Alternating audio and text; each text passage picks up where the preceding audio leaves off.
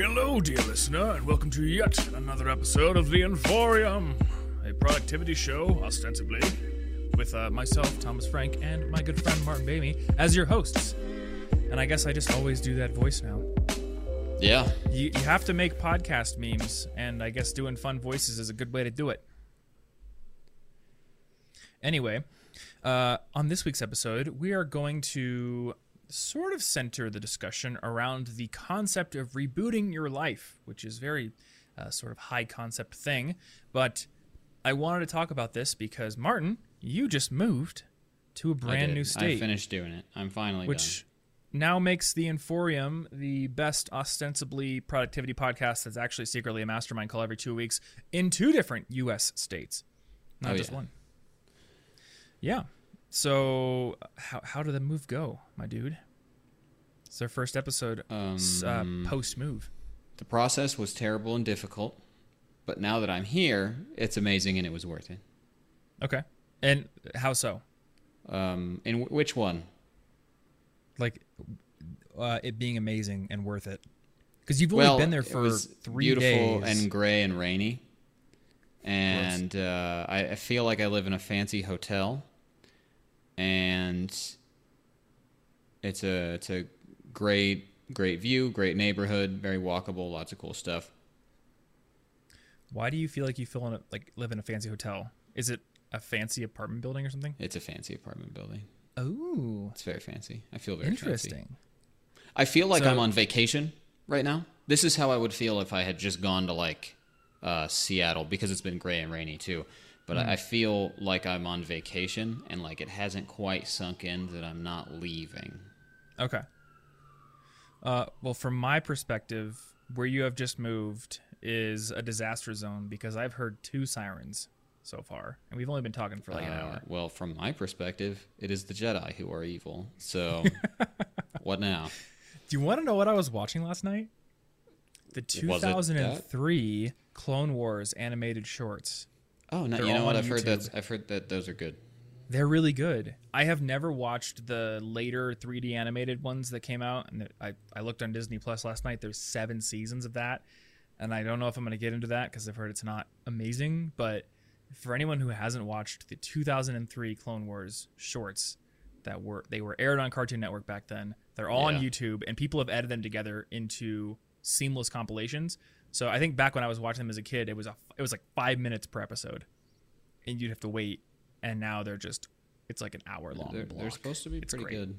Um, They're re- yeah, they're really good. They remind me a lot of Samurai Jack. I don't love know Samurai if the same person who did Samurai Jack did these, but they the animation style, particularly the movement, reminds me a lot of Samurai Jack. Hmm. And I have to imagine that somebody worked on both shows. I don't know that for sure. Could have looked it up, but I didn't. yeah. But yeah, so you've only been there for three days, so I guess uh, me asking you your your perceptions of living in an apartment building again versus your townhouse are probably premature. But uh, I'm gonna do it anyway. Yeah. How's it feeling to be back in a more dense urban environment? I actually like it a lot better. Yeah. th- thus far. Um, oh, also, given given that I'm in an apartment and this is a temporary, brand new setup for the camera, sorry y'all if you hear sirens and cars and giant seagulls. There aren't going to be giant seagulls. I made that up, uh, etc.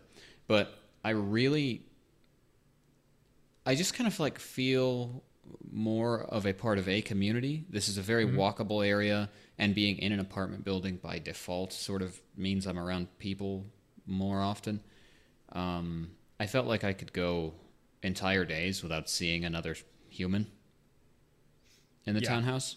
Well, I Well, mean, COVID Ashley. Uh, but secretly she's not a human. Don't tell anyone. But I could not. Yeah, COVID didn't help at all.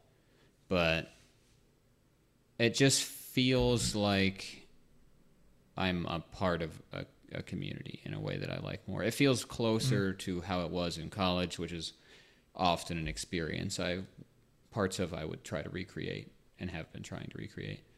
Yeah. Well, uh, as people probably know, I did the opposite of what you have done and bought a house that is in an outer ring suburb of Denver. Um, true. And now that vaccinations are looming, I think it is, uh, I can say with pretty high confidence that within a month from the day we're recording this, March 23rd, I will have at least gotten my first shot. With all of that looming and the world sort of opening back up, I'm realizing that where I moved is not walkable in any slight sense of the imagination. This is true. and true. it's weird like when you're touring it.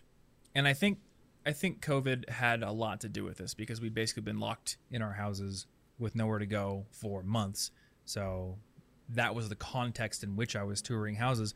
But when you're touring houses, when you're looking at neighborhoods, you don't think about the things that you have to live with in terms of the outside neighborhood when you're doing those tours. So I remember, you know, driving there. Oh, this doesn't take too long. This is pretty easy to drive there. And I remember pulling into the neighborhood and being like, "Oh, hey, this is pretty. There's trees. There's like hills here, which aren't in central Denver. That's kind of cool." Yeah. But then you move here and you realize, like, okay, you want to go for a daily walk. Well, there's nothing to walk to.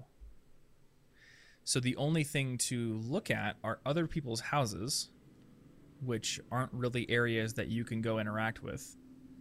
So it, it was funny. Like, I have a friend who was considering leaving his suburb house at some point for a house in the country a little bit. And at first I was like, well, dude, like, look at the walk score. It's actually worse. And then I realized is there any difference between taking a walk in a suburb neighborhood and taking a walk on, on your three acre country property? Not really. You're not knocking on of- everybody's doors. You just go Yeah. outside and come back. In terms of area you can interact with. So, uh, and and the part of the reason I've been thinking about this is uh, we have a creator in Standard. His channel is called City Beautiful, and he's like an urban planner. So I've been watching a lot of his content. It just sort of popped up on YouTube, and um, it got me into this side of YouTube that kind of talks about urban planning and and the problems with suburbs and things like that. So I've been really interested in recently, and uh, there's all this research to show that humans really like to be in somewhat enclosed spaces. And there's a whole lot of like evolutionary biology behind this. Any organism that you observe tends to stick to the edge of a room if they can because it feels safer. And uh, i had been wondering like okay why do i miss college?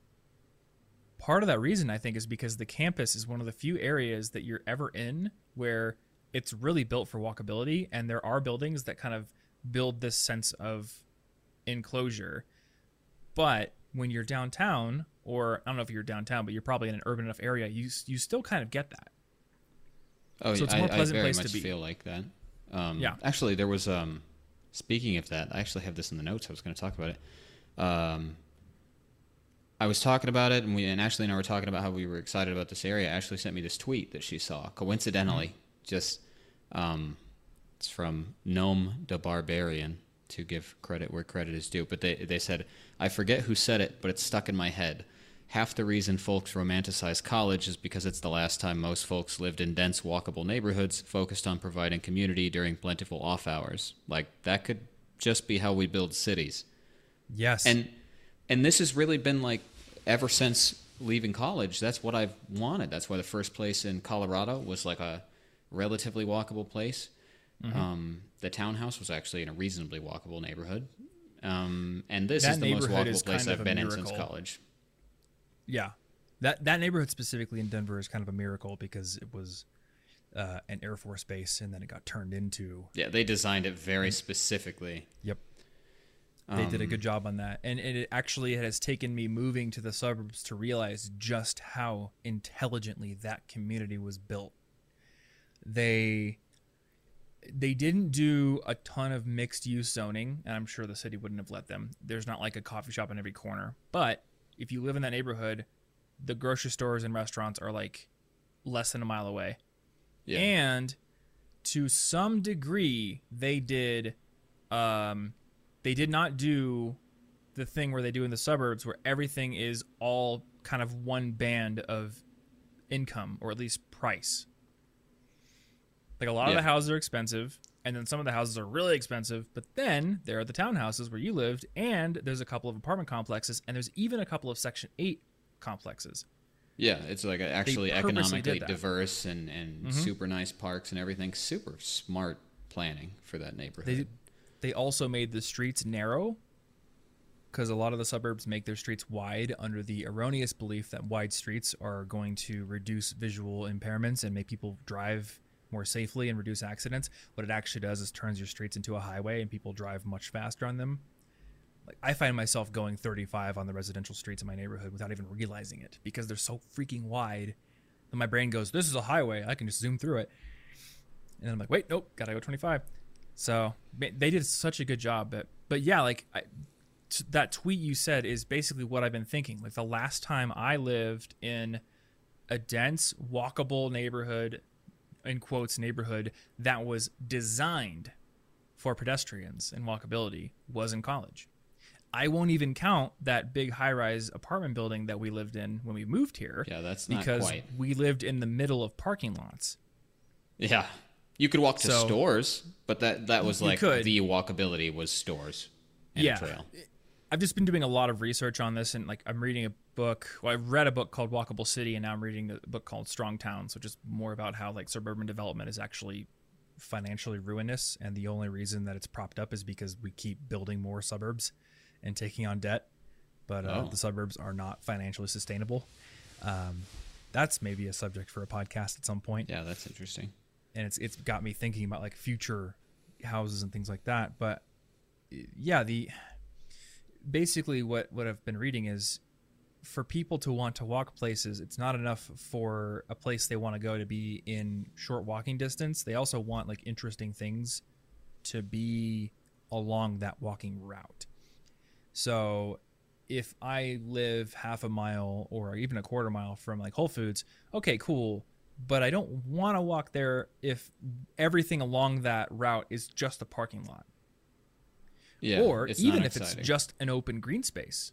A lot of people are like, "Oh, just put in parks and green spaces." But if it's just this, if just an open field, like it's the, kind of the same thing. A little less. It's just a bunch of grass, nothing Mm-hmm. else.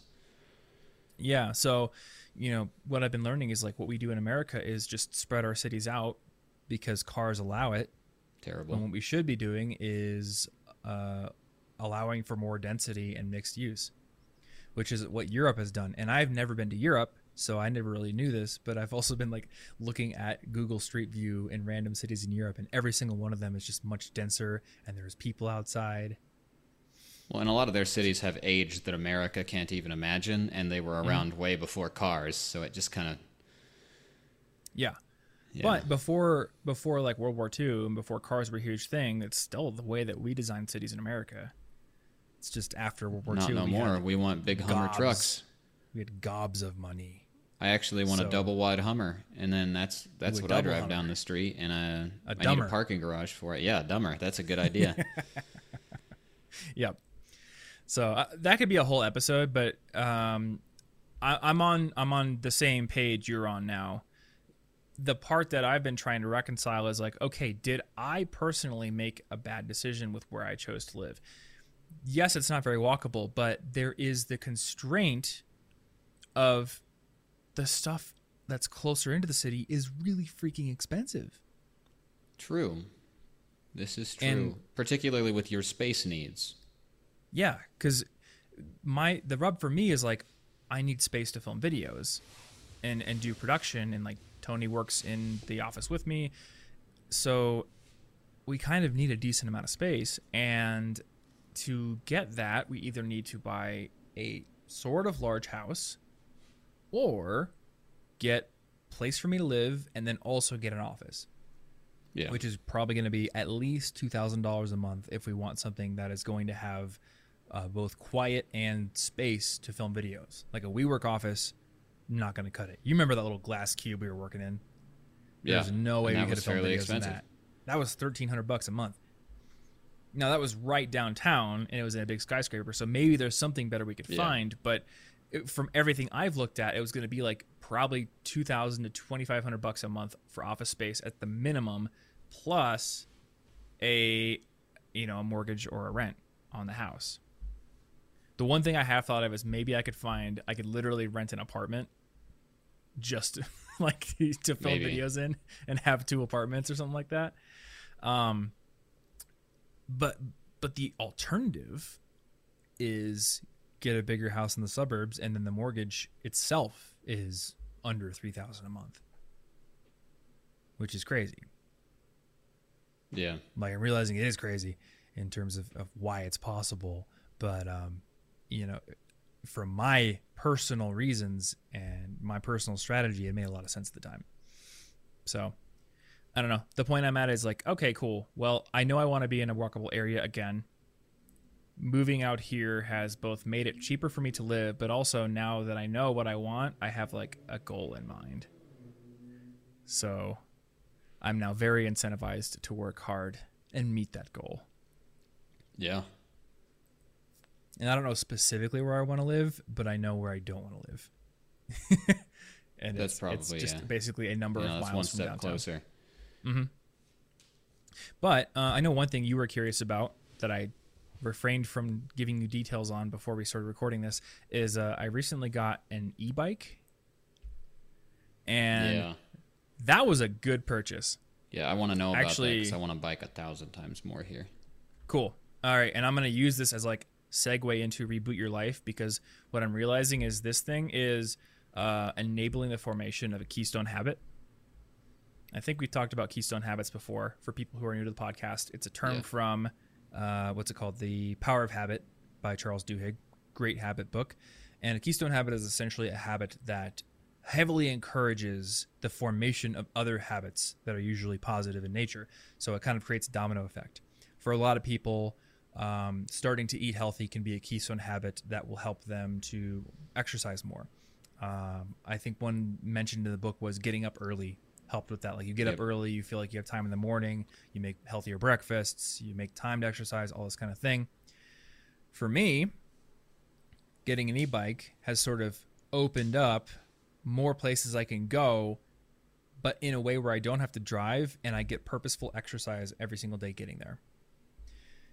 Uh, remember how I used to be completely like in awe of how people didn't do anything in terms of exercise other than just like go to the gym or take jogs or whatever? I kind of get it now. People move out to the suburbs and nothing fun is within walking distance. So the only thing they can really do is either just take a walk in their neighborhood or go to a gym and like plot on a treadmill or, or lift weights. Yeah. I, I kind of understand. It's just like you don't have the you don't have frictionless proximity to other fun things, and you also don't have uh, easy opportunities for purposeful movement. In that, like I'm gonna go and I'm going to get some physical exercise, but I'm literally going to a place. Whereas where you just moved, that's easy. You want to go to the grocery store? Okay, you walk there. That's purposeful movement. It's not like I'm going to convince myself to go walk for half an hour just because I need it. It's I need to go somewhere, so I'm just going to walk there. Yeah. happen to get Life exercise. naturally demands the exercise of me. I don't have to Mm-hmm. insert it in there. So, uh, and this I've only had it for like a few days, going on a week now. But there's like a Sprouts grocery store that's like five miles from my house. I tried riding my regular bike there once, and you know it was fine. I've done a lot of biking throughout my life, but I live in a sort of hilly neighborhood now. So uh, when I got there, I was a sweaty mess. it was basically a workout, not a commute. So convincing myself to go there on a regular basis on the bike is a tall order. So, you know, for most people, the only other option is drive. The e bike, I did it this morning. It was so easy.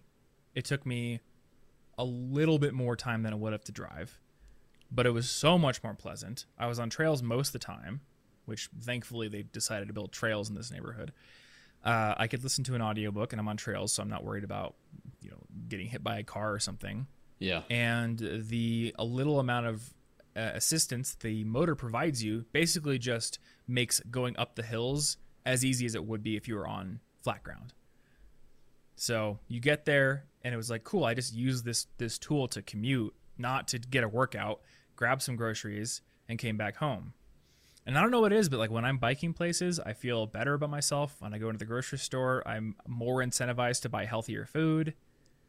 And also like I'm more incentivized to go more often. Another thing that I was reading about people in Europe is they more often will do like daily grocery shopping instead of big weekly trips, and that's just because their grocery shops are like I don't know five blocks away from where they live, and uh, if it only takes me like, you know, 30 minutes round trip to do an e-bike ride to the grocery store, I would probably do the same thing. Like, cool, I'm just gonna hop my bike, go get dinner, come back, cook it. It just sort of It's kind of been what we've been doing so far. Ha- have you? Yeah, I don't know what it is. It just it it makes it more pleasant to go out and get food. It gives me a reason to go get some exercise, and it makes me want to eat better. It makes me want to have a better routine. I don't know. Yeah. I, I feel much happier when walking or biking places. I feel like a car is always me racing to get there. I just want to stop driving. I'm annoyed about traffic the whole way. Yeah, But biking and walking makes me happy, and being happy makes me want to do better things. It turns out happy people are more motivated to do things that will keep them happy and in good condition. turns out. Which is part of why you can't like yell at depressed people to get better because some of the motivation comes. It's a difficult like uh, cycle. You know uh, what's that called? A feedback loop. But it works in both directions. The happiness feedback loop. Well, you'll get a small bit of happiness. It might push you to go to the store. You might eat something healthier. You might get happier and happier as you continue to do things mm-hmm. that are actually have positive feedback. Yeah, absolutely. And I, I am absolutely happier when I'm on a bike than when I'm in a car. Like the moment I hit traffic, I'm just really angry. You've seen it. This is like the only time, other than using Adobe products, where I get visibly angry Yeah, is when I'm in traffic. it's not fun. When when I'm on a bike, it's fine.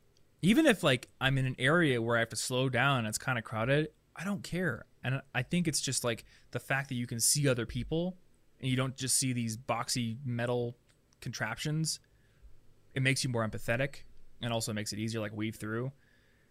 It's just a different experience all around.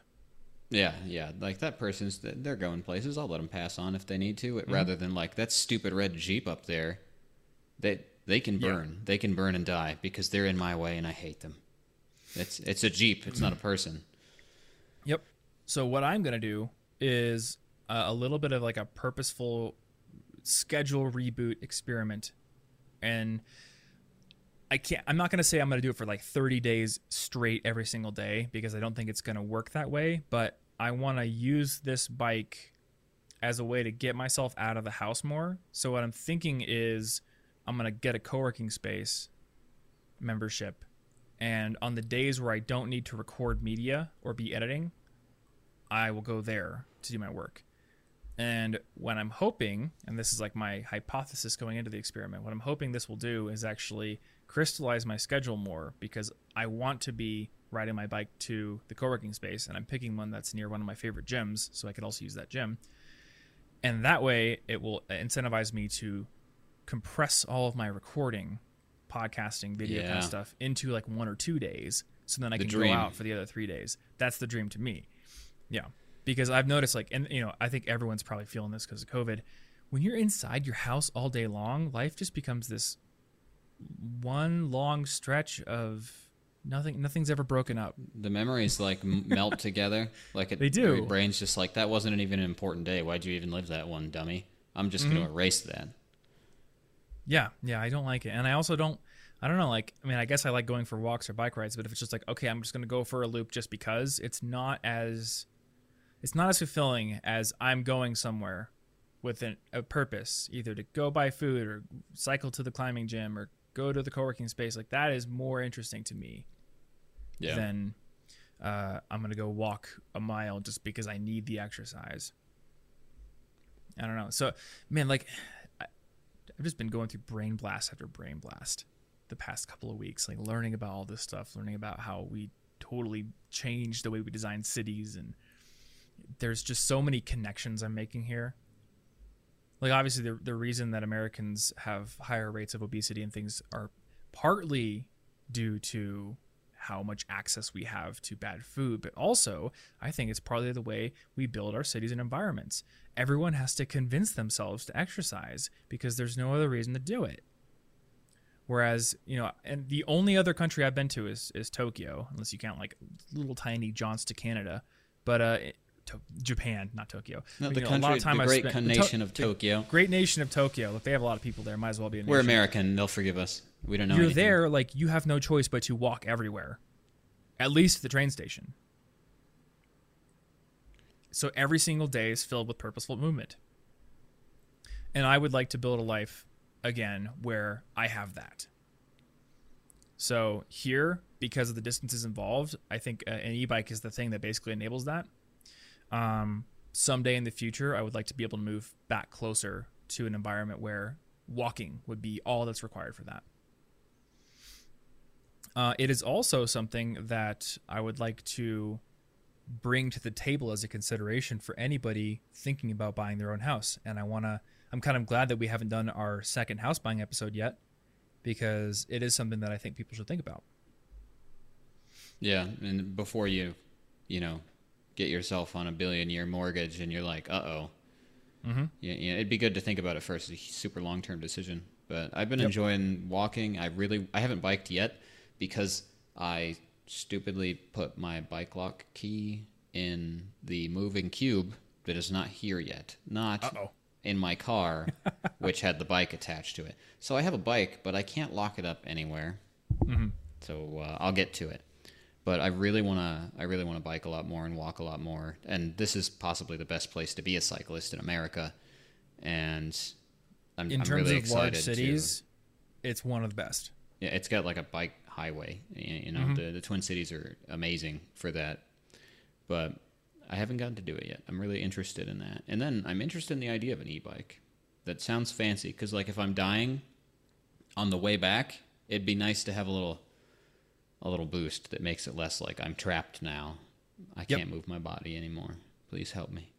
I had a I had a scary experience my first time on the e-bike. so I guess let's do story time. Remember the time when I went out for a bike ride in college and uh, almost died on the Yeah, side that was a terrible decision Uh, this was the closest I have gotten to that in a on long an time. e-bike. So Did you go too far out? So here's what I did. I got my e-bike home from the bike shop. Woke up the next day. I'm like, okay, I want to ride this, and I want to put it through its paces. I'm going to ride downtown, and work there today. Uh, and Google Maps said 22 miles to downtown. Well, it. I don't. I, I don't know if you were still here when we got our big snowstorm. You may have missed it. Actually, I think you missed it by one day. We got a huge snowstorm, like two feet of snow. Wait. Oh no, no, no. I saw that one. I was packing.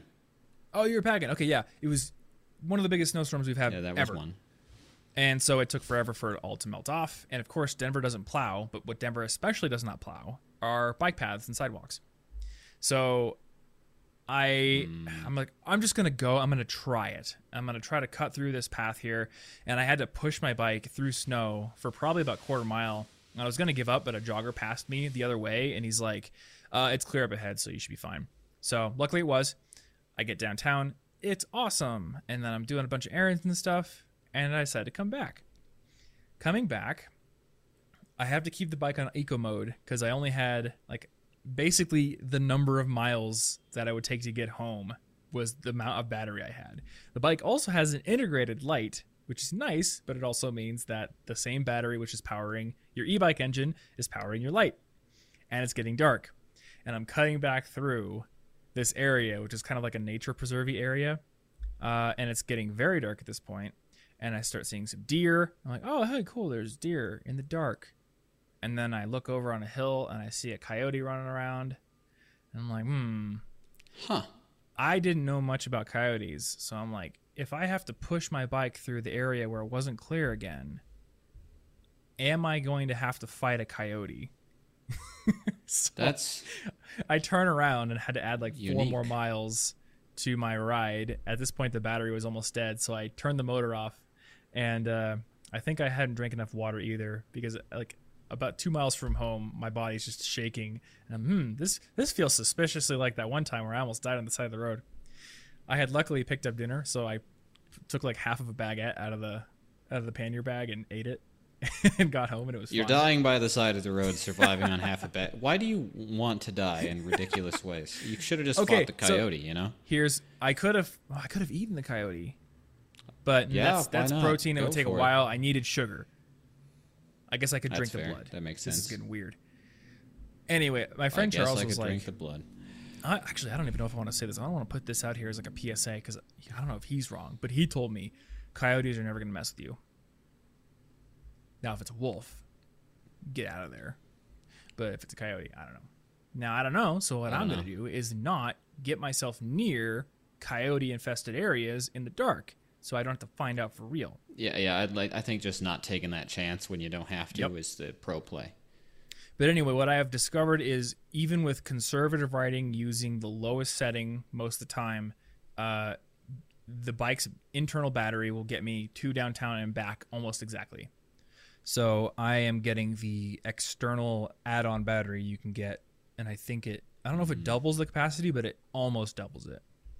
Well, that'll help. So what that'll do is basically anywhere I want to go, I can do it on the e-bike. And um, it also came with an integrated rear rack. It's not the smartest rear rack I've ever seen because the fender kind of goes above it on the middle part, so you can't put like a top thing on there. But at least has the bars. So I got one pannier bag that is um, just a regular one, and it's like rainproof, and you you just roll tops. So that's like good for throwing groceries in or keeping your gym clothes in. And then I got another one, which actually is a messenger bag that just has the hooks for going onto the rear rack. So I don't have to have a backpack, which is really nice. oh, nice. Because that is actually the thing that makes you like the sweatiest is having a backpack yeah, like against the, you. that area up against your back in in Mhm. between the thing that gets so terribly uncomfortable. Yep. So you can just be, you know, unencumbered, no backpack. Um, the other thing I like about the e-bike is I didn't get a road style e-bike. I got a commuter style, so it's a more upright seating position. I'm almost considering getting those That's the curved kind back. of bike I have. Yeah, and do you, are the handlebars on yours? Do they curve back like a Dutch style, or are they just straight? Mine don't mine don't curve back, but it's definitely um, designed for sitting up more or less straight on the bike rather than having to hunch forward and go at Mach five. Yeah. I'm that's kind of how mine is. It does have the straight bars, so I'm still forward a little bit when I'm seated high enough to get like the, the right cadence with my leg length.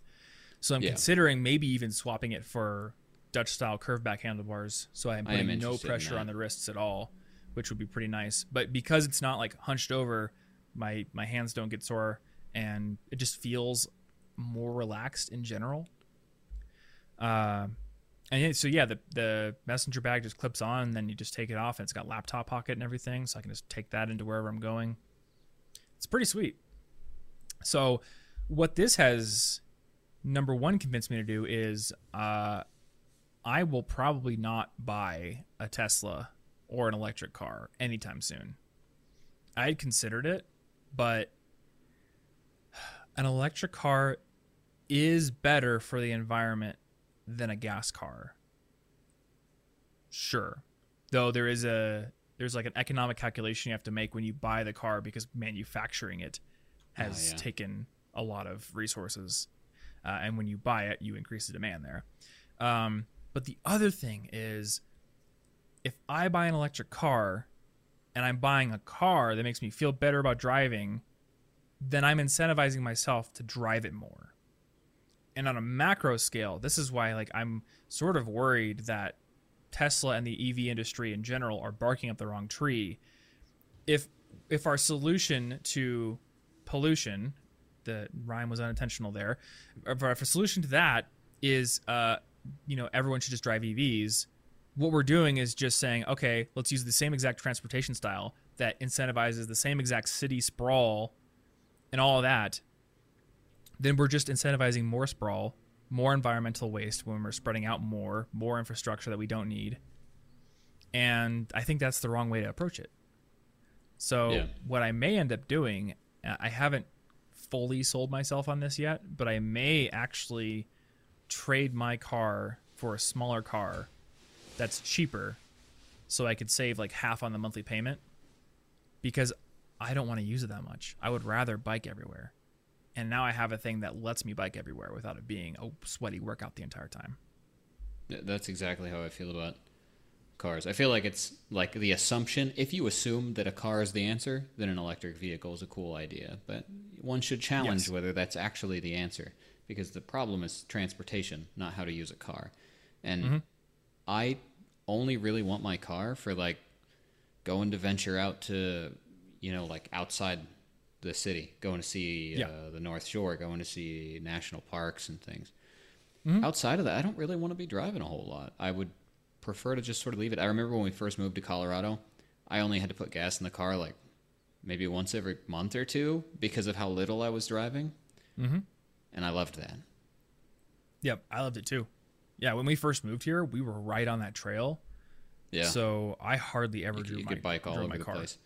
Like I don't Yep. I don't want to drive that much. It's a big part of what I'm trying to do to Mm-hmm. get myself out of the house more. And I'm excited about it. Yeah.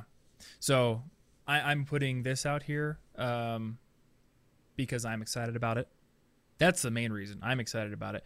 The other the other reason that I'm sharing it here is uh, for some people it's going to be a viable option to think about. Even if you live in a cold climate, Minnesota, specifically Minneapolis, has Yes. an insanely great biking culture even in the winter. Even in the winter, which is like one of the worst if, Yep. if you know, winters in the whole United States. Now, part of the reason for that is that Minneapolis actually invests in cle in keeping their bike paths clear during the winter. The other half of that is people bundle up. They will do things like uh, I they actually put like wind guards on the handlebars, kind of like they do on motorcycles. They'll do things like that, uh, and they'll put studded tires on the bikes in the winter, so you can actually ride on snow. So there are ways to deal with the snow and the cold, but also the city they make an effort to keep the paths clear as well. So that is another reason why I'm putting this out there because if more people start to realize, hey, this is the way that I would like to live, eventually enough people want that that they start demanding it of their cities. Yeah. Because this is another thing I'm learning. Like the reason, the part of the reason we keep building in this way is planners and traffic engineers and all these people assume that this is what people want. And in many cases, like, okay, yeah, it is what they want, but it's because they don't know anything else. Yeah, they haven't questioned why that's what they want. They just Mm-hmm. kind of it, the default assumption is I would like to get a fancy car, a fenced-in yard, 17 dogs, and a big house. Yep. That's the And that's it, the it turns thing. out, like, if you ask somebody, hey, what would you think if I took away all these parking spaces downtown? That people get so pissed and they, we're gonna sue you, we're gonna remove you from office, all this kind of stuff. But then, like in a lot of places where they just do it, after a while, people love it. They're like, oh wait, hey, cool, I can walk here, and nobody complains once it's done. yeah, So in many cases, like it just has to be done that way. But for that to even happen, you have to have enough people who want it and who who vocalize it. So I'm vocalizing it, and maybe more people will in the future. And until then, I just have an e-bike and I'll bike an insane amount of miles yeah, until I can afford to move back. That's the other problem is like uh, it's just so expensive the closer you get to the city. Well, I cut my square footage in half in order to get Yeah, and at. so- so that's the sacrifice I made. I traded space for Mm-hmm. the location. this coming from uh, and people know this like a very non-minimalist person i'm not a minimalist at all uh, this is maybe the best argument for minimalism that i can think of. The ability to live in an area where you have greater access to things within walking distance. Because I, I don't i like the whole like oh decluttering makes me a happier person. I want to live in like this scandinavian designed white box with nothing in it. Like i don't understand that. I don't understand the appeal of like i only own 100 things but Yeah, that's like weirdly specific. not having not having so many material possessions that you are forced to live somewhere where you need to use a car that may be the best example of a benefit for minimalism that i could think of Well, that's often how I, I talk about um, my minimalism. The reason that I get rid of things isn't because things are evil. It's because the more things I have, the harder it is to focus my time on the actions I would like to do. I don't, you know, and one of the actions I would like to do is go be part of a community, bike, walk around, uh, take photos. There are objects I need to do those actions.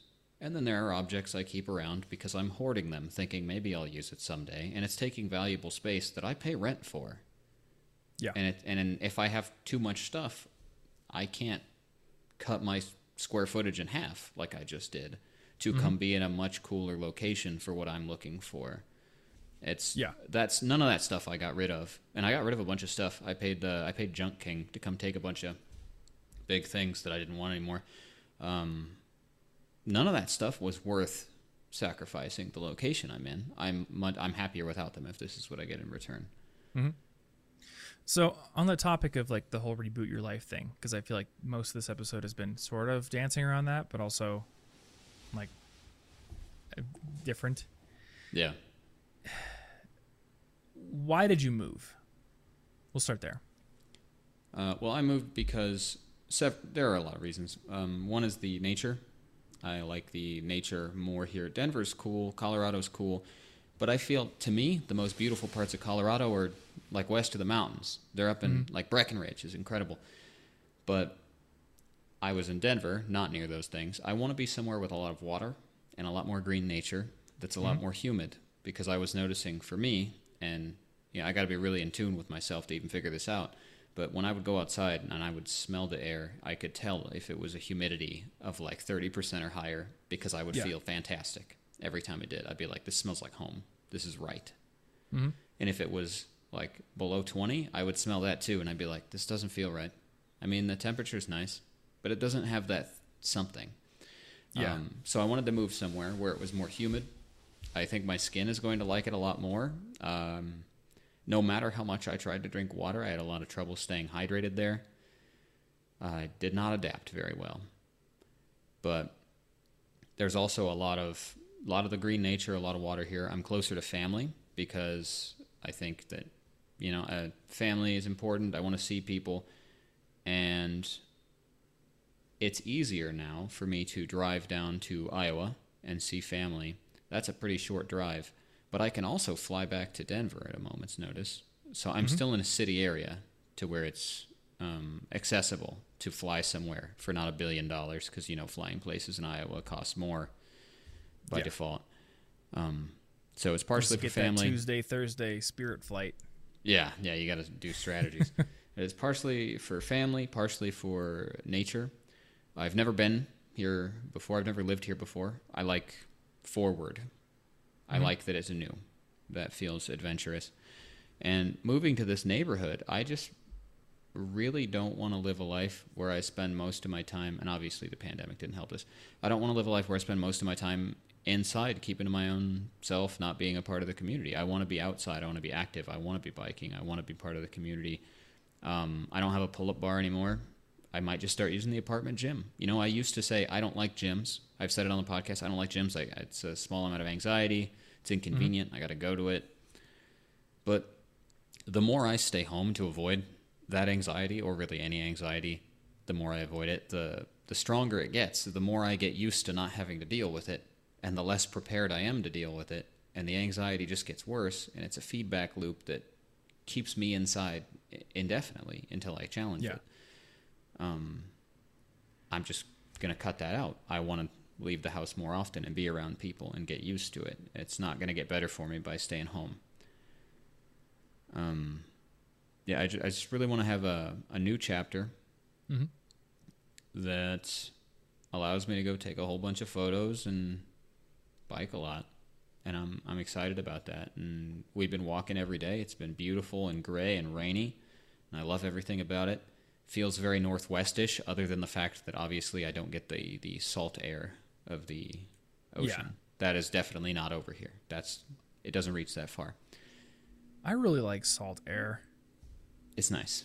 It's very It's nice. to nice. be Maybe if I just throw some salt outside every day. Then it'll can I throw some salt in an air diffuser? Yeah, yeah, that might, yeah, house. maybe you just do that. I don't know if that'll have terrible consequences somehow. but I just want a new chapter. I feel like when you move into a new home, it feels distinctly like a different part of your life. Mhm. And a lot of habits have location-based habit triggers. So I was um, I was walking or or at actually lately driving to the cafe like every day for a while because that like was in, one in Denver. in Denver because Uh-huh. one that was the only location to go to with a goal. Like you were saying, it's like Mm-hmm. it feels less rewarding to go outside when you don't have a place to go do something and then come back. Yeah. And I had been sleeping bad, so I had become reliant on like coffee constantly. It wasn't even really helping. I just got used to it. And that habit is gone now entirely. That there's no trigger for it. That cafe is not here. I, I'm not in the same place. Most of my habits are dissolved. I get a chance to start over and build a new environment, and an environment is, you know, I'm going to make up a percentage here, but 80% of how my life is lived is automatically based on the environment I've surrounded myself with. So I've changed it, and now I can start fresh. I also get mm-hmm. this effect a little bit by rearranging all my furniture and stuff like that, which I do from time to time. I actually almost never do that because I feel like I have the optimal layout. But yeah, the the change thing is big. I think in the power of habit, he talked about how like people are likely to change big habits they have or even small habits when they move. The only one I remember right now is like people are very likely to change the breakfast cereal they eat if they move to a new house. Well, I think um, that was in the book. Um, that's that's a very specific one to, to have data on. That's it is, but like it's just very yeah, you, interesting. You, you, end up in a new environment and everything is foreign, and then you you are just incentivized to change things. Yeah, it's just okay. Everything has been dismantled. Mm-hmm. I could immediately attempt to build things the way I had them, but I also have a chance a chance to to stop and, and think. Wait, do I actually? How did I feel about that? Now that yeah. I could choose something different. Um, I was ordering groceries all, all the time because of the, you know, pandemic stuff. Mm-hmm. I'm close enough to stores now that that would actually be completely ridiculous for me to do. so I have to face a little bit of anxiety, go out, mask up, and get mm-hmm. some groceries because it would be an absurd waste of money for me to deliver groceries where I'm at right now. That would be just the dumbest thing in the world. Um, I don't even. What do they even charge? Like, unless I was immunocompromised or something, which I'm not, there would be no mm. reason to take on that extra separation between me and groceries yeah. at this point. Um, and I don't even know what they charge because I was so I was doing it so often I didn't really remember to look anymore. You know, I don't know. Mm. I don't even have any idea. I was out of touch with it. Something about digital yeah. shopping does that. You know. Um, but I'm also I'm here starting over with my possessions as well, since I got mm-hmm. rid of a whole bunch of stuff to fit in here. And I'm trying to do a, a sort of different way of building my life. So when I went to Denver the first time, my first thought was okay, this is my adult home. It's me and Ashley. We're here together. There's no one else. That's it. If I can build the perfect setup with the best furniture, the best stuff, and solve all of my future home problems right now, everything will be fixed and I'll be happy forever. Obviously, that is naive, and it did not work out that way. Um, new problems showed up anyway. Things I thought were solutions didn't fix anything. Um, I spent I spent a lot of time trying to fix future Martin's problems and not focus on present Martin. And the trade off never worked because future Martin kept trying to fix the even more future Martin and mm-hmm. I never sat back and you know reflected on my current life at the time. So I ended up with an apartment filled with fancy stuff that I wasn't happy in, that I didn't like, that I had spent a bunch of money on, and this time I want to start over. I've gotten rid of most stuff.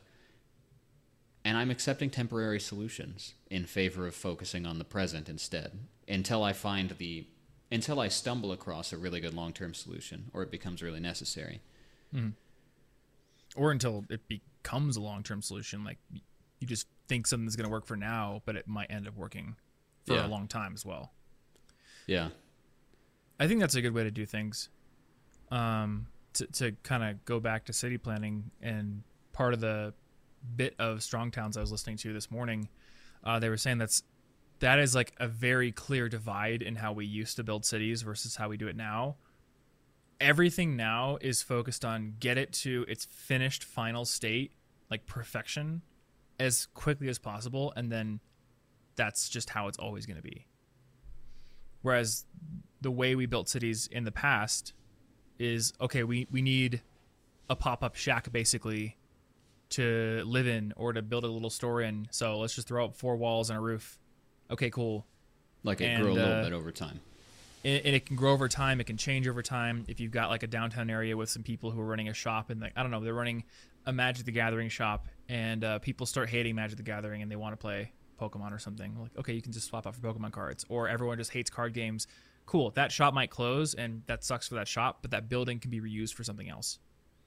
And everything can just sort of chaotically evolve over time. And uh, one of the things they were saying is like chaotic evolution usually ends up being smarter than top down evolution or top down like innovation they call it if you're trying to plan something. And we kind of understand this at the t- at like the biggest level. Like everyone sort of knows like okay command economy didn't work. Having some central planner be like you go you guys make shoes over here. You guys make ipods over here that doesn't work. Uh, like a market economy works better. But for some reason like when we build cities we still try to do that. And maybe we try to do that in our personal lives as well. And a lot of times it just doesn't work because you're trying to solve a forever problem where Yeah. what you should be solving is the now problem. Yeah, we're we're too too much trying to like finish something that can't really be finished, mm-hmm. and then surprised when we did it wrong, even though by definition we almost certainly can't do it right. Uh, it's like the expression uh, "pave the cow paths," like wait to build sidewalks until you see the areas in the grass where people have walked so many times that the grass is dead. That whole trail. Because it turns out that the people just showed you the shortest path that they need to take the most often. yeah It's that one across or that piece of grass. want to take Yeah, the, it or may the not most even fun be ta- the or the most fun path. Yeah, mm-hmm. it's like um, you could be prescriptivist about it and say these are the paths you must take, but people aren't going to anyway. So you could just see what happens, and then and roll with it. And that's something I wasn't very comfortable with because there's a little bit of anxiety in it. You're saying this isn't solved. There there might be a thing in the future that I need to fix. There might be something I need to change. I would like to fix it now. I'm anxious about the future. Um, it's something actually I was talking to Ashley about this, and apparently in uh, in a podcast earlier this year, John Green described uh, something that he has a, like a, an emergency level system where um, if you picture like a tall building, maybe uh, a level nine emergency isn't a big deal. Like you're on the f- ninth floor, maybe something's going on outside. You're like, oh, that's down there. Maybe it'll get here. It's not. It's not an emergency, but a level one emergency is on the same floor as you. You need to answer to it right now. I spent a, a whole lot of time ignoring level one emergencies to fix all of the other levels of emergencies first, and it doesn't. It doesn't uh, help Yeah. because solving the problem in front of me is more fulfilling anyway, and I'm more likely to do a better job. When it's in the present, I have the information I need to solve it. I don't know what future me's going to do. I don't know what he likes. what what drives us to ignore the level one emergencies Um, maybe anxiety 'Cause I don't think it's just you. it wrong. Mm, or you don't want to do it maybe Yeah, or maybe you maybe you hate it. Like let's say maybe it's an essay that's due. You know, it could just be a big assignment in school. Maybe you just hate it. So you'll be like, I'm going to clean the house. You procrastinating working is another another thing yeah that basically refers to something similar. Um, and I did tons of that. I'd be like, I'm gonna have the perfect living room. Mm-hmm. Did I did I do the things I wanted today? No. But trust me, I researched lamps really well today. I know all the best lamps. Like, that's that's not actually even a problem. You know, that you just turn the light on. It's gonna be fine. Mm-hmm. And then later, if you're bored, you can get a new lamp or something. If you if you really if it comes up, but there are other I things wonder at if hand. part of it is the fact that the the big problems right in front of us, solving them is really difficult.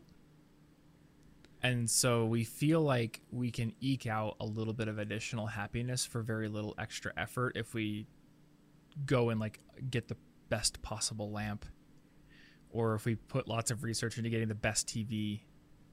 Like, yeah. well, hey, if I get the best TV, I'll be happy, even though like I've got things going on here that I don't like. And Yeah, and, and like the difference problems, doesn't even really matter. yeah, yeah, that's something I've learned about. Like, like TV specs don't matter.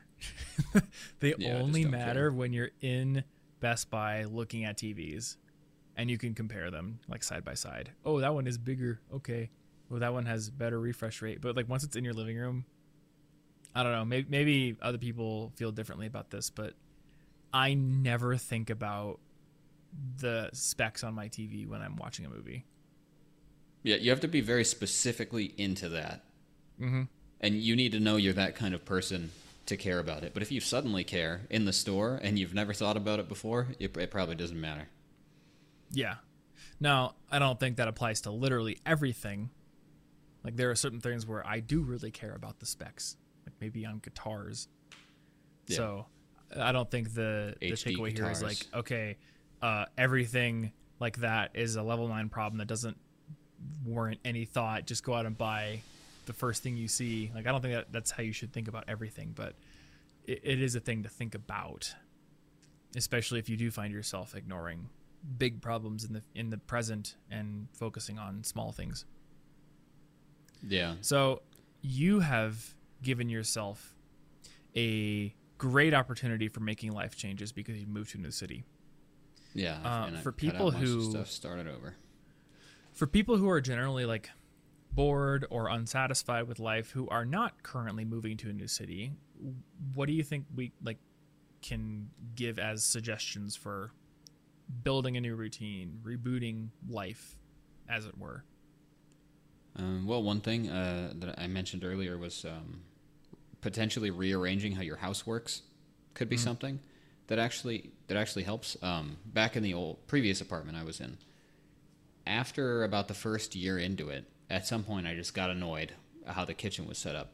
So I took out every single thing, put it onto this big table, and started it over, thinking really critically about okay, what do we use the most? What does Ashley use the most? She's shorter than me. I should make sure that those are on lower things. And then I rearranged it based on what things we used the most, how we used it, where something would be most convenient based on what we were doing, essentially paving the cow paths, but in the kitchen. So mm-hmm. Maybe there's something going on in your life that's been set up that way because you happened to set it up that way and you've never questioned it, but it would honestly feel like really refreshing if you were to redo it.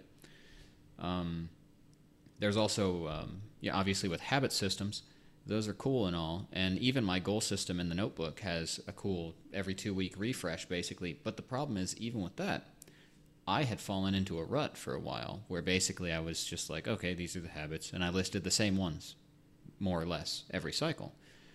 Well, I haven't been doing that for a little bit, for a few weeks, because I was like, I'm busy moving. I can't do this.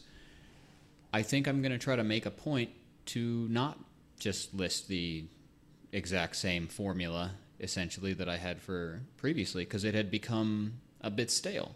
It stopped feeling motivating to me. I think I need to basically there are just a lot of hidden assumptions in life that how we're already doing it is fine and we need to find those assumptions and question them. Yeah. Yeah, that was going to be my suggestion is question the assumptions about like what in your life is just okay and ask yourself like is that actually just okay or do I kind of not like it? So for you it was like the city you're in, which necessitated a big change. For me it's a little smaller. Right now it's like okay, being at home all the time and living in an environment where it's not easy to walk or bike places and, and have like a purposeful reason for doing so that's something that you know for a while i just sort of taken as the status quo and when critically examined i realized that's something that i do not like Yeah. so let me go figure out how i can solve that. Um, and I, I think that for me like getting an e-bike was the solution. That might not be the solution for everyone obviously because it costs money but finding something that can and solve that initial problem and maybe cascade into uh, a series of other habit changes could be a way to like do a little bit of a reboot and make your average day that much better Yeah. I know personally, I'm ex- I'm excited about the prospect of of having a place to go, at least a few times a week, that isn't here to get some work done. Yeah, and spring's coming around, so Mm-hmm. and vaccinations like- are coming around. It's a good it's a good time to start thinking about how to live life. Dude, I'm so stoked to get my vaccination. So stoked. I know it's not going to change everything. Still got to wear a mask, all that stuff, but just knowing I have it, Yeah. Like, I I'm I can't wait, and I think I only have to wait like less than a month, so that's to be cool. Um, actually, one thing I thought about is when I was doing my internship, where I did work in a different place from my home. Uh, one thing that I really enjoyed doing, which was a bit of a change, was just biking to work instead of driving. Like that little thing, it was physically harder and I had to get up earlier, but I really liked it and I always felt much better when I did it. Yeah. So I don't know. I feel like I feel like everything that I'm talking about right now is just like revolving around riding a bike because that's what's in my head right now. And when something gets lodged in my head, I can't That's- that's- really that's how not works. think about it, not talk about it. it's just how I am. I guess Uh, yeah. When somebody if you're if somebody is going through to try to solve one of these problems fix one of these assumptions that maybe we're wrong though i think the trick that gets a lot of us stuck is that um, marketing will attempt to make that problem more complex than maybe it was before. So like if your problem was that it was obnoxious to bike to a location and an e-bike is a reasonable solution you might go look at e-bikes and then marketing is going to try to tell you actually it's this precise angle of this that's the problem. Actually this perfect the perfect color and that's the reason you're not happy. And or you go to a kitchen store and you're like i don't cook enough. Why is that? And they're just like well here's a bunch of fancy stuff and it's all hand wash only and it's going to and if you're convinced for a, for a second you might get it but then the hand wash only turns everything it ruins everything for me. I'm just like i, I don't want that. I want to throw it in the mm-hmm. dishwasher. Don't give me that. But also you might lose sight of what the initial problem you were trying to fix was Yeah. and uh, put it out of your reach. So if you go and get an e-bike that works, that's cool and that, and that's reasonable and it's within the right price level or whatever. But if I need something fancy and I start researching for it, like if I start going to Amazon reviews or something, what's the most ultra five star perfect thing ever? Suddenly, the marketing there is going to try to convince me all of these little tiny pieces were what was wrong with my ability to cook easily. Mm-hmm. Actually, I need any crock pot at all. Just any any slow cooker. Does any kind at all. Yep. That would be an improvement. Yep. But if I get myself distracted and I start to think it has to be like this perfect, crazy, several hundred dollar one, I might think, okay, okay, well, I can't get that right now. I'll get it later. It's too fancy. It's too expensive. But I don't want to get a regular one. It's not the perfect one. Now, I didn't fix any problem at all. I got myself hyped up for an expensive thing for later, and I just sit here and wait, not solving the problem of cooking more. So I think that part of what it would be good to do is learn to accept temporary solutions, at least. So a regular slow cooker would fix in that situation, but also making sure that you keep sight of what the actual problem you're trying to solve is. Uh, everyone that's selling something wants to make that problem more complex than it needs to be. That might be the smartest thing that has been said on this podcast so far.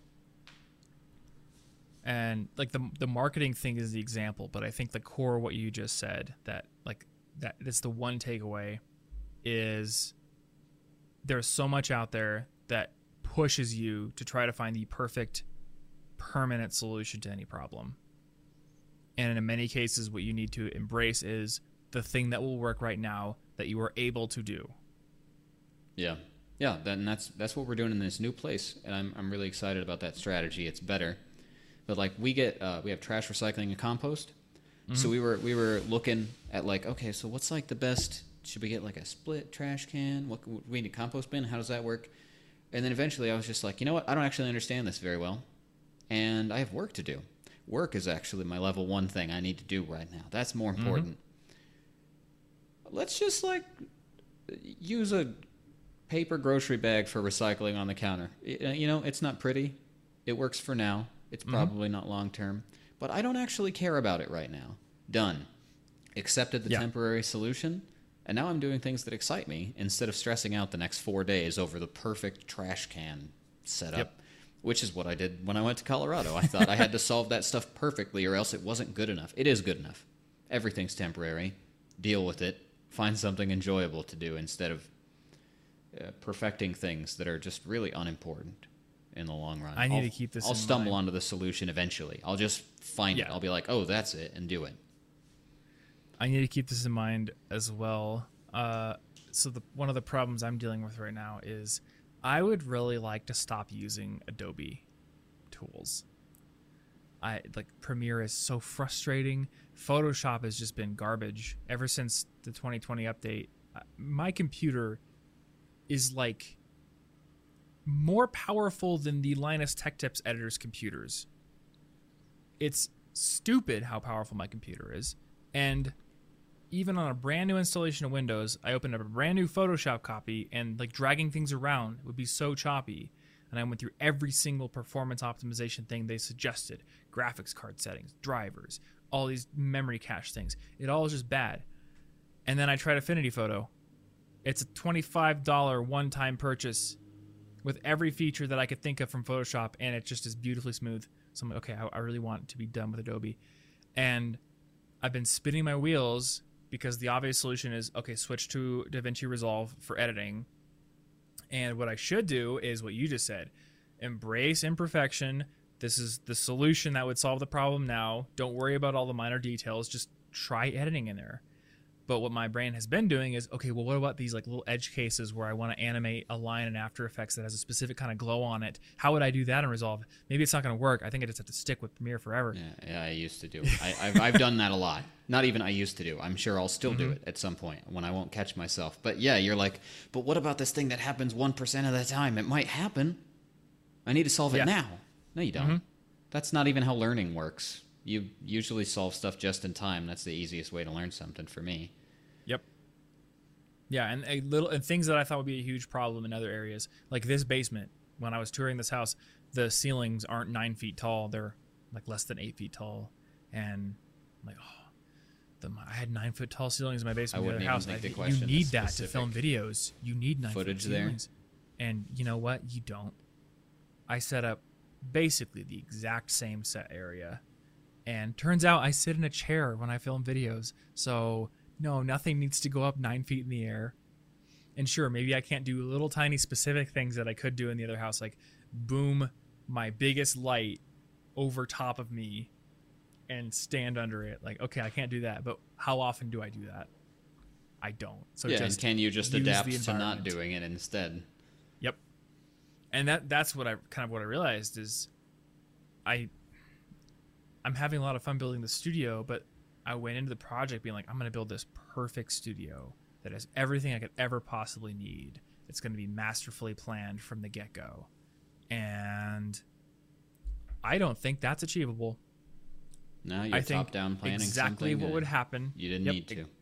exactly what's going to happen or what would happen is what has always happened. I get the studio set up in a certain way, and then at some point down the line, I get an idea, and I'm like, well, the studio as it is currently doesn't support that. I guess there's a change to make.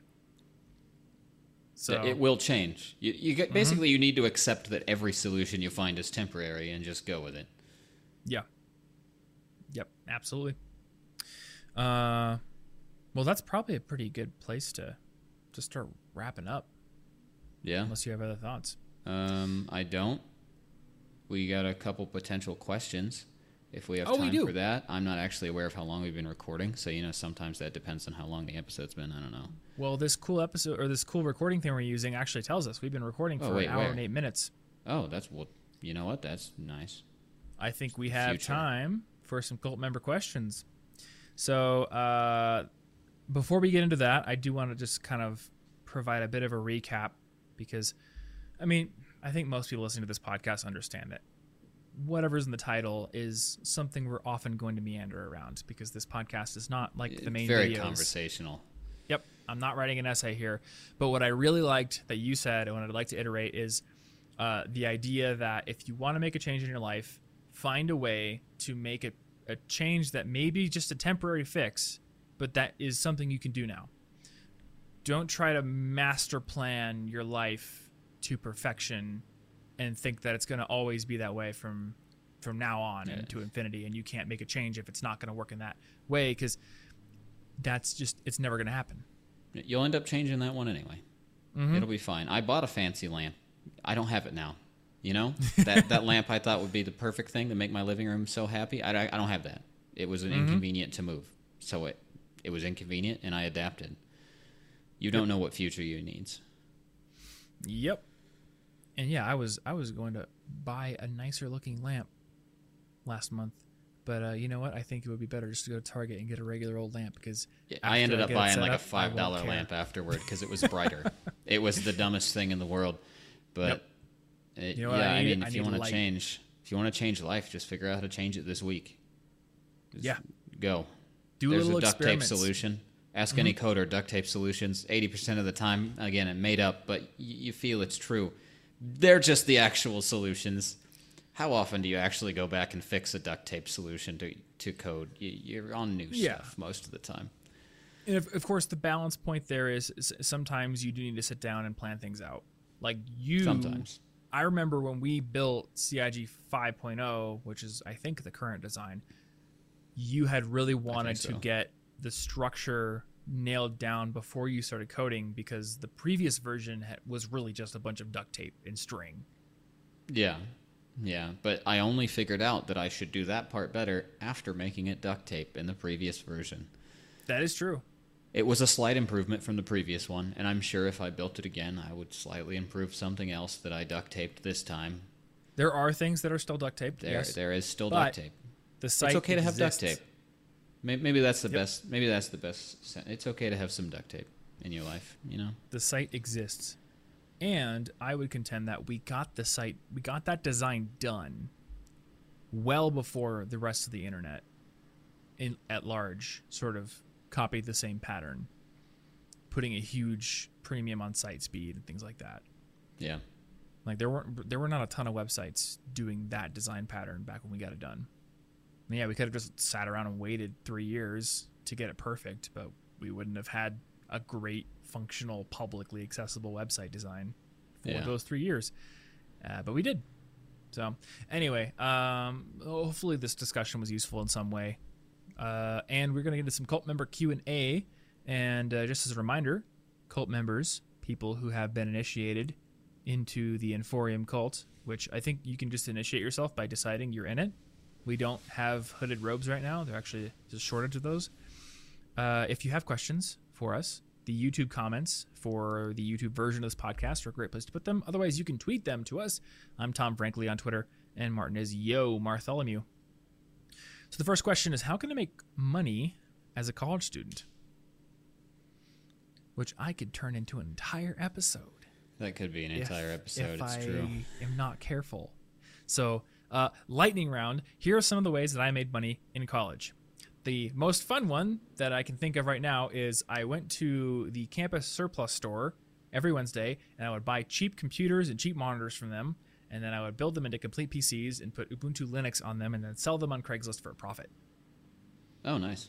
That's pretty. That was a that was a fun little entrepreneurial thing I did. I also once was downtown in Ames and was too lazy to walk to the bus stop because I think it was a mile away. So I went into a used bike shop, bought a bike for eighty dollars, rode it back to campus, and then sold it for one hundred and ten on Craigslist. That may be my Nice. finest entrepreneurial moment right there. So uh, flipping things is a thing I did in college. I worked on campus jobs. The best one was probably working in the uh, solution center, which was like the IT support center. That was cool. I also worked in the campus web development department, but realized that I was too dumb of a coder to really be of use to them. So I was only there for like six months. Uh, I was an RA. I did campus tours. Those are all paid jobs. So, you know, I- think the most obvious example here is go and find a part-time job, either on or off campus.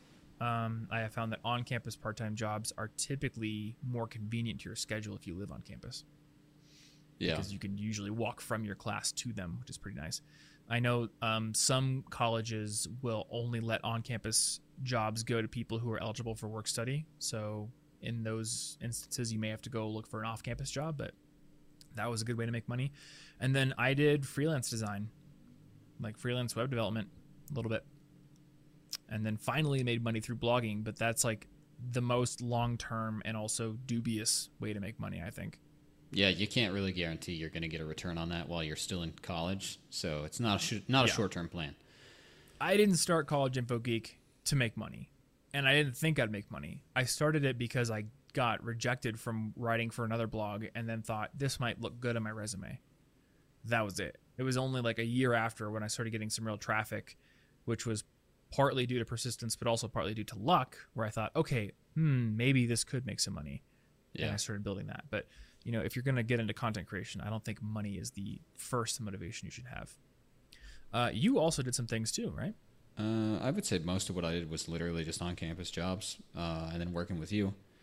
Um, the thing about my on campus jobs, though, is I always chose stuff that was at, at the very least in the department of something that would look, look cool. Mostly it was computer jobs. Every job I tried to line up at college was a potential line on my resume. That's I wanted it that way. And even if I would have just been working a desk, if I could make it in a desk of a department that sounded related to something I wanted to do, it would still look cooler on my resume. So I found on campus stuff the most convenient. Also because I got to walk or bike to it and use all the advantages of a college campus design mm-hmm. that, that we touched on earlier. I have a tier list for jobs in college. Tier one would be something that is extremely relevant to your major. So, like, literally, like if you're an MIS major like I was, a job in IT or MIS would be tier one. Yeah. Uh, and then tier two would be jobs that help you build useful soft skills that employers look for.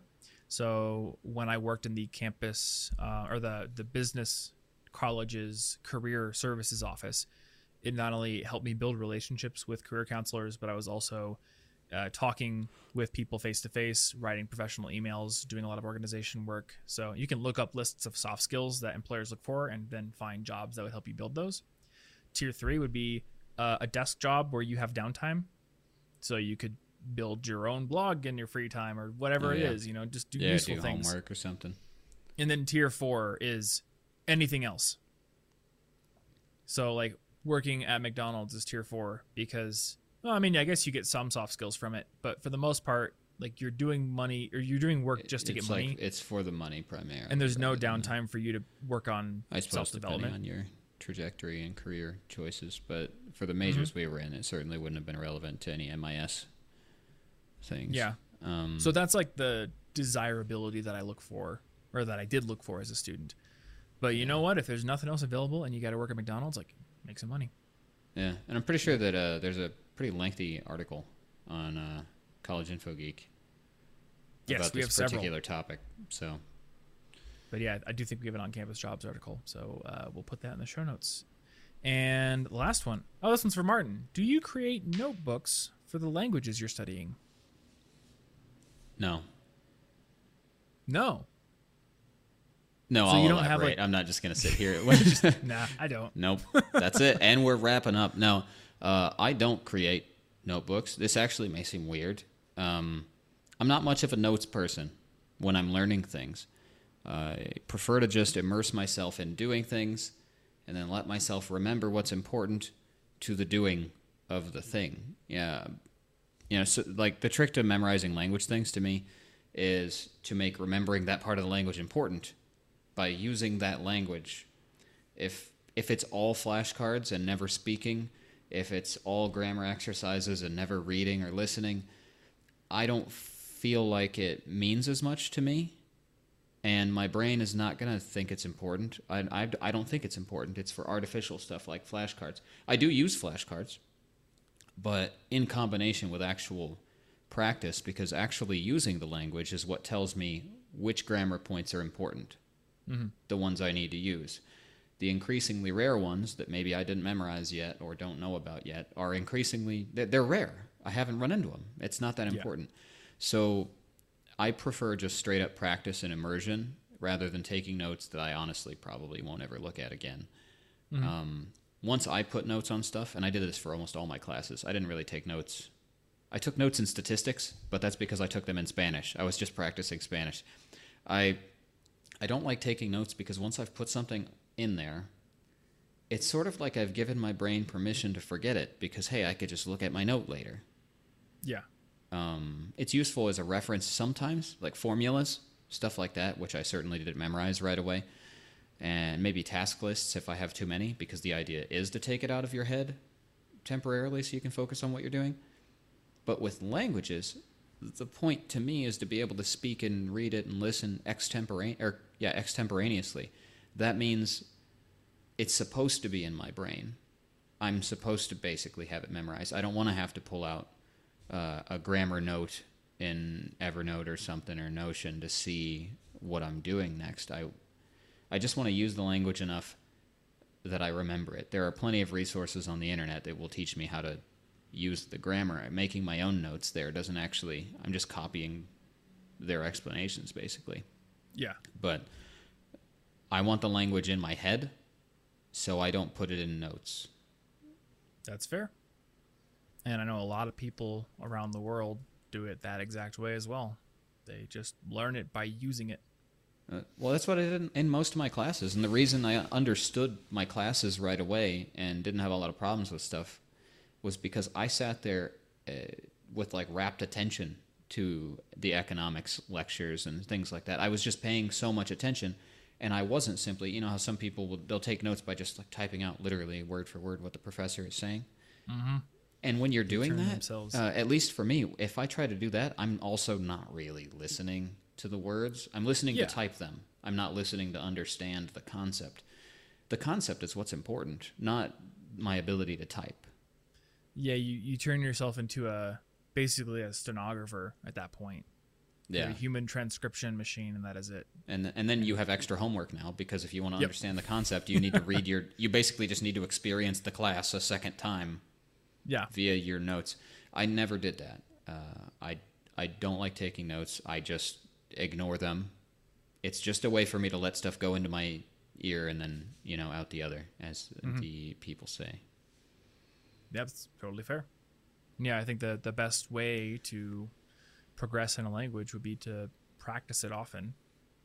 In, Yeah, I- you know, I learned- various ways, but in the ways that you want to use. So re- reading books, or Like- like I know you have a lot of conversations. I, I do On, uh, speak it is it, frequently. italki? yeah, italki, and then um. So if anybody's studying Spanish, you'll know, you know that like uh, vosotros, that entire conjugational area is primarily used in Spain Spanish, not not Latin or Central American Mm-hmm. or whatever. Um, I learned that how to completely un- I can hear it and understand it because I watched like 80 episodes of Spain Spanish Pokemon. Not because Mm. I studied and memorized stuff out of a book. Mm-hmm. Uh, most of my teachers were from the this hemisphere, so I didn't really get taught that um, conjugation table. Yeah. But I learned it from watching Pokemon because I was just using it. I, Mm-hmm. I learned it naturally through that. And I think that worked better than if I were to just sit there and torturously try to memorize the the table. Like conjugation tables for French and Spanish are pretty intimidating. So Yeah. Yeah, and I imagine the stuff for English is even more intimidating if you Yeah. don't speak it as your primary language. All right, well, those are our cult member questions, so I think it's now time to wrap this shindig up. Gotta say, this whole Riverside thing, the recording app we're using, really like it. As long as it doesn't crash and delete everything when we're done. Re- Um, we're my favorite part would be that if I get that adapter thing, we wouldn't have the situation where currently on screen I am jumping on a llama because my phone just ran out of space. Then that Oh. would be solved. that would be solved right away. But then le- That would be fewer, fewer llamas though, so Yeah. you know. All right. Well, if you are enjoying this show and you want to subscribe and haven't done so already, go over to theinforium.com and you're going to find subscribe buttons for Spotify, for YouTube, for Apple Podcasts, Google Podcasts, all kinds of cool stuff. You can also just paste the URL for the RSS feed into any podcast reader you use, uh, or just search for us in a podcast player app thing. Most of them have marketplaces now. So there's many ways to subscribe to the College Info Geek podcast, except for it's now called the Inforium, and I just have the you College know of Geek podcast in my brain. It is I have so many. I have done so many podcast episodes that I have to really think about putting the Inforium where College of Boogie podcast. We'll just need go. to do 300 more. Yep. I've done ad reads where Anna will be like, "Hey, you accidentally said College Info Geek in the URL, and it's not that anymore," and I have to go redo them. So Yeah. now I'm just like, put bang it into my head. You must say the Inforium. Uh, if you have questions, if you have feedback, Twitter is the best place for it. I think uh, I'm Tom Frankly. Martin is Yo Martholomew. Otherwise, leave some comments in the YouTube versions of these episodes. There are no comment sections anywhere else because that's how podcasts work. Uh, if you are enjoying this show and you are subscribed already and you are an Apple Podcasts user, there is a rating and review system. So it would be a great uh, way to support the show to leave us a five star rating and review if it's not too much trouble. But hey, if it is, or if you just don't want to, then don't, because I'm not your dad. But I will see you in the next episode. Thank you.